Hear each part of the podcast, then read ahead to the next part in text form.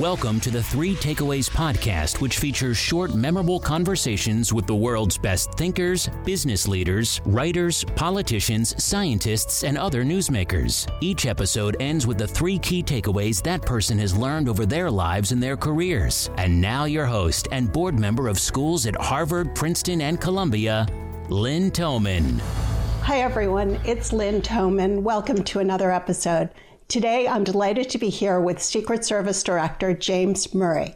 I'm excited to find out how the Secret Service trains their agents to be brave.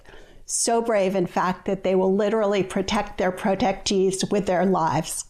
I'm also looking forward to learning how to protect ourselves, our families, and our businesses from all the different kinds of cyber risk, including new kinds of cyber risk. One new kind of cyber risk, for example, that I didn't know about is risk to our physical environment, since cyber can affect the physical environment through the control systems of cars, elevators, and other internet accessible devices or systems.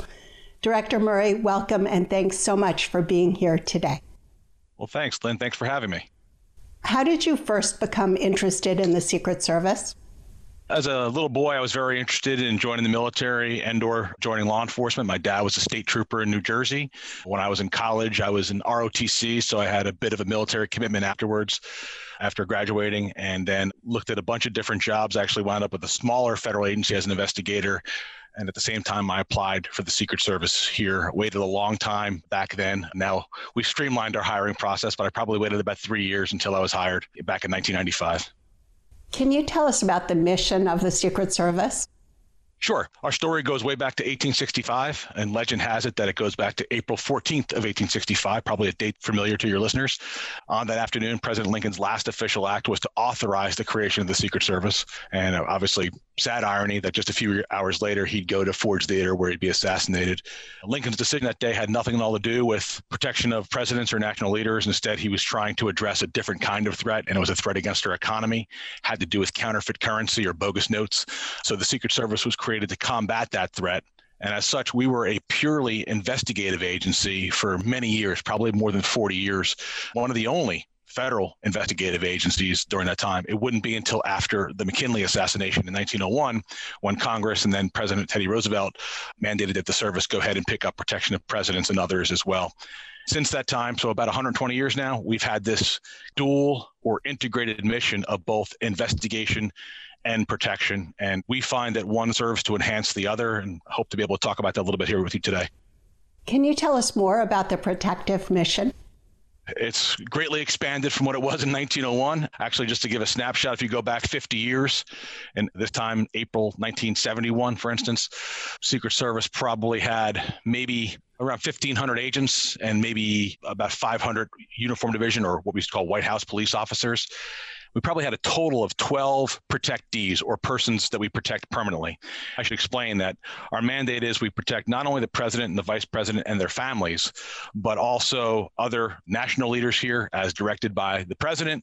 And then we're also charged with protecting foreign heads of state and heads of government when they travel here to this country. And we also serve as the operational lead agency for these things called national special security events, things like the UN General Assembly or the inauguration. Anyway, back in 71, those were our total numbers. Today, here in the 2020s, we have more than 40 permanent protectees, and that's a number that continues to increase. We have probably twice as many agents maybe about 3,400 or so.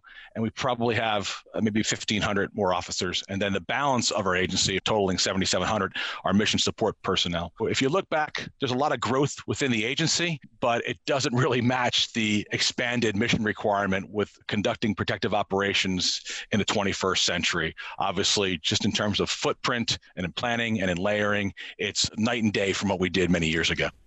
It is almost exactly 40 years since John Hinckley attempted to assassinate President Reagan. Yes. President Reagan had just given a talk at a Washington, D.C. hotel and he was leaving when Hinckley opened fire. Secret Service agent Tim McCarthy was shot as he shielded President Reagan with his body. How do you train people to be so brave? It's funny. I don't know if we train them to be brave. To be candid with you, we really do seek to hire highly capable and highly competent individuals, but we are not kidding ourselves. We don't hire superheroes. We don't expect people to rise to the occasion. We expect them to fall back on their training. Our training's pretty extensive. And candidly, if we have one complaint at all, it's that we don't have more time to train because of the tempo of our protective mission and the number of people that we have. But I think in answer to your question, there's a certain vocational spirit to doing this kind of work. We are a law enforcement agency, but we're different from others. We operate a lot like the military, but we're not part of the armed services. We are a federal agency, so therefore we are a bureaucracy, but we're different from other federal bureaucracies in that we don't have any political appointees in the Secret Service. That's by design because we don't subscribe to any political party, ideology, platform. Instead, we are committed to the Constitution. For one to take on a job like this, that's where they have to be coming from. It can't be a partisan effort, it has to be something where you want to be part of something bigger than yourself. Can you tell us more about the investigative mission? What does it include? we're still involved in that fight against counterfeit, as I mentioned, still a challenge, especially when it comes to international stuff. But back in the 70s and 80s, we began to get involved in the fraud game. What I mean by that is, as the world's financial system started to digitize, we got involved with things like credit card fraud and what we used to call computer fraud and bank fraud and over time, we developed a particular speciality in focusing on that. Back in the mid 90s, we started something called the Electronic Crimes Task Force in the New York field office. That was the year I started in that office. We've grown quite a bit in that effort, where we have more than 40 task forces, which we refer to as cyber fraud task forces nowadays, 40 plus here in the US and a couple overseas as well.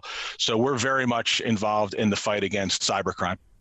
Can you tell us about the different kinds of cybercrime financial crimes, ransomware, infrastructure? A big one you already mentioned is ransomware. I think a lot of your listeners will be familiar with what that is. That's quite literally bad actors, cyber criminals gaining access, infiltrating a system of systems in order to gain leverage or gain control of certain permissions and thereby taking information or access hostage. They take it hostage for the purpose of either exposing information or extorting people for payment. That is something that's been on the rise over the last decade or so and continues to proliferate, if you will. Along with that is something that we're dealing with a lot nowadays called business email compromise. Business email compromise is a combination of a number of different fraud schemes where if you think about the spam email you might get in your inbox, somebody actually does some research on a company, identifies some patterns within their business systems. They send targeted emails to people within that corporation posing as other people, and they gain more information, they gain more trust. And before you know it, they effectuate something like a payment misdirection, so to speak, or they change wire transfers to go to different locations. That's something we're seeing quite a bit. Along with that, we still see the phishing schemes that we've seen, PH phishing schemes that we've seen for so many years. We still see credit card fraud in the sense that there's a lot of card skimming going on out there as well. How has the investigative mission changed over time? I would tell you that in my career, it's changed, and that when I came on the job, it was primarily focused on counterfeit and on, I won't say simple fraud, but credit card fraud, plastic and paper. Nowadays, the lion's share of what we do takes place in the digital world. We are digital investigators first and foremost, notwithstanding the fact that we still do have this mandate to investigate things like counterfeit. What's interesting about how we approach our investigative mission is that, unlike other agencies who may decide to work on a specific violation, let's just say bank fraud, or they may work on a specific group, maybe it's nation state actors from a particular part of the world, we don't really approach our investigative mission that way. We look at it from a standpoint of we are endeavoring to safeguard our nation's financial infrastructure.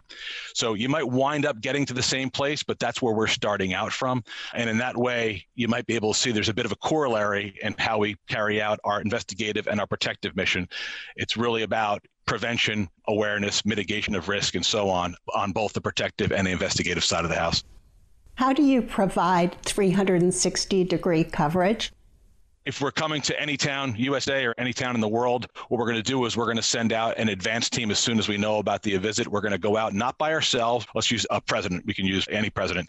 You travel to that city and you travel in kind of locked arms, if so to speak, with the advance team from the presidential staff, also partners from the White House military office, and you'll arrive well ahead of time. You're talking weeks, if not more, depending on the nature of the visit. And you'll start developing a plan with regard to how to safeguard and make secure that visit. And that visit may include a number of different site locations or it might include one or two. In any case, what you do is you assign different people to advance each of those sites and then you build a security plan around it. And the most critical part of that security plan is, as you pointed out, having 360 degree coverage. You do that through the use of physical measures, things like fencing and barriers, road closures, signage, and then the appropriate use of law enforcement officers and agents to pick up posts, so to speak. But in achieving 360 degree security, there's also in the 21st century a virtual element of that. And it's ensuring that you are not going to be compromised with all the various systems that exist within a particular venue or a building. For instance, if we're going to an office building, we have to be aware that nobody can hijack the elevator system, the HVAC system, the fire life and safety systems in place, the AC, the electricity, and so on and so forth. And we actually have a specialized unit. We have a lot of investment in fighting cyber crimes. We've also invested a lot in what we call our critical systems protection, where we have cyber folks who work specifically to address those challenges. Can you talk a little more about the cyber physical nexus and how you think about that and protect? What we want to do is make sure that there's no ability to remotely exploit things like lights, cameras, security systems, elevators, and you want to make sure that all of those efforts dovetail into those physical measures that you're putting in place. On top of that, if you want to overlay that, there's a whole threat management piece that the Secret Service carries out that I think some of your listeners may know about when it comes to people who make threats or may pose a threat to the people or the places that we protect. So all of that goes into the crockpot, so to speak, to build up a protective advance. So it seems like there's so many different opportunities for cyber criminals and cyber hackers. SolarWinds was an ingenious hack yes. where cyber criminals, as you know, hacked the company SolarWinds and installed malicious software that was then downloaded to 18,000 SolarWinds clients, including the State Department, the Treasury, and blue chip companies like Microsoft when they updated their SolarWinds software. How do we protect against cyber and attacks like SolarWinds or ransomware attacks? When it comes to something like SolarWinds, it's a very serious matter and it's not only a national but an international concern. It's going to require not only a whole of government approach, but also us working very closely with our Five Eyes partners. And I think it's also going to require a lot of foreign policy investment because, just to be clear, what you're talking about in the case of something like SolarWinds is something where these cyber actors, these transnational organized criminal groups, working either at the behest of or in concert with nation state actors to carry out what you just described. Those nation state actors are not looking to build harmony, they're looking to create a multipolar world order. They're looking to create discord. So, the first thing that any organization can do is build within that organization a culture that is risk aware. And every organization, if they haven't done so, needs to identify somebody with whack, so to speak, who can champion the cause of cybersecurity across all lines of business. Another thing that organizations need to be aware of, both public and private, is none of us as individuals or as companies, none of us can go it alone. We're highly reliant on other services and other vendors. So, whether we realize it or not, we inherit the cyber risk of other vendors. That same person who's ensuring resilience and continuity of operations within an organization needs to be ensuring that the vendors that any organization is using is doing the same. And that vendor is not willing to share that information or talk about the measures they do have in place, I would suggest finding a different vendor. How can individuals protect themselves from cyber and cyber physical threats? We throw in this term called cyber hygiene, and it's just doing the basics. 26 years in the Secret Service, I certainly have more than a working knowledge when it comes to cyber crimes, but I am not a cyber expert. But when it comes to protecting ourselves, it's doing the basics. It's using strong passwords. Seems silly, I realize. Using things like multi factor authentication, making sure if you're using a certain company's cellular phone and there's an update that comes in, that you update it. That's the best thing we can do, and it's the simplest thing we can do. And that's the best we could do to stay one step ahead because you got to remember, as sharp and as smart as the cyber criminals are, they are looking for the easiest fish to catch. They are not out there looking for the biggest fish. They're looking to find the easy prey. So when you do those things and you stay on top of cyber hygiene, it's going to work to your advantage. How do you think about or measure success in cyber? That's a great question. It's tough to view it in terms of success because from a law enforcement standpoint obviously we can lay down yardsticks and measure out our productivity and what we've accomplished but you got to view fighting cybercrime in more of a holistic stance.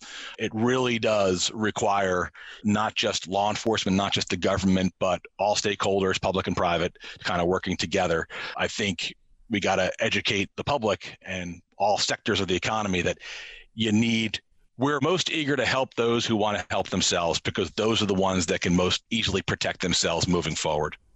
Can you talk about partnerships, how you work with other parts of government, law enforcement, and private companies? As I mentioned earlier, Secret Service is by design a pretty small agency. We're about 7,700 strong, although we're growing. We're on a path here over the next five years to get up to around 10,000. So if any of your listeners are interested, please check us out on usajobs.com. We'll be hiring for, for a few years to come. But we are highly reliant on our federal, state, and local partners when it comes to everything we do, both on the protective side of the house and on the investigative side of the house. We always have been, we always will be. And the reason for that is when we do want to bring the president or the pope or anybody else to your town, USA, it doesn't make sense for us to come in with all of our agents and displace all the strong public safety and law enforcement folks that we have in town. Rather, we want to leverage what they have and what they know, and that's what we do. So when we come to town, quite frankly, the wheels don't roll unless we have a strong partnership and support from the city, state, local police, public safety folks, fire department, and so on. You talked about good cyber hygiene. Are there any documents or links that you could share that listeners could look to to improve their own safety and lower their cyber risk? I could send them to our public facing website, secretservice.gov. And on there is a whole host of information about best measures to protect yourself and protect your companies, big and small, and further points of contact. That sounds terrific. Is there anything else that you would like to mention that you haven't already touched upon before I ask for your three key takeaways? I don't think so. I appreciate the opportunity to talk about the Secret Service and the high caliber workforce that we have here. I could tell you, I've been doing this for 26 years and I joined the Secret Service because of the mission.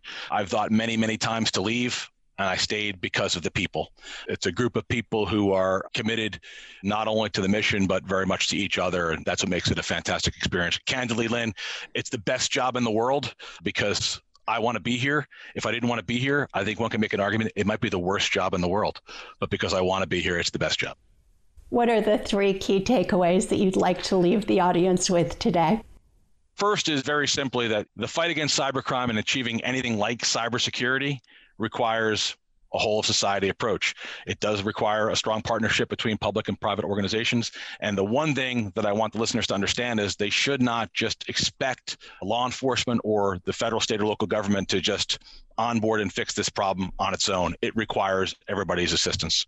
Second thing is an observation I've made over the past quarter decade working here. And candidly, I'm embarrassed to say I wish I realized it a lot earlier. And it's quite simply that attitude is everything. It's not only the story of each of us, but it is one that we write ourselves.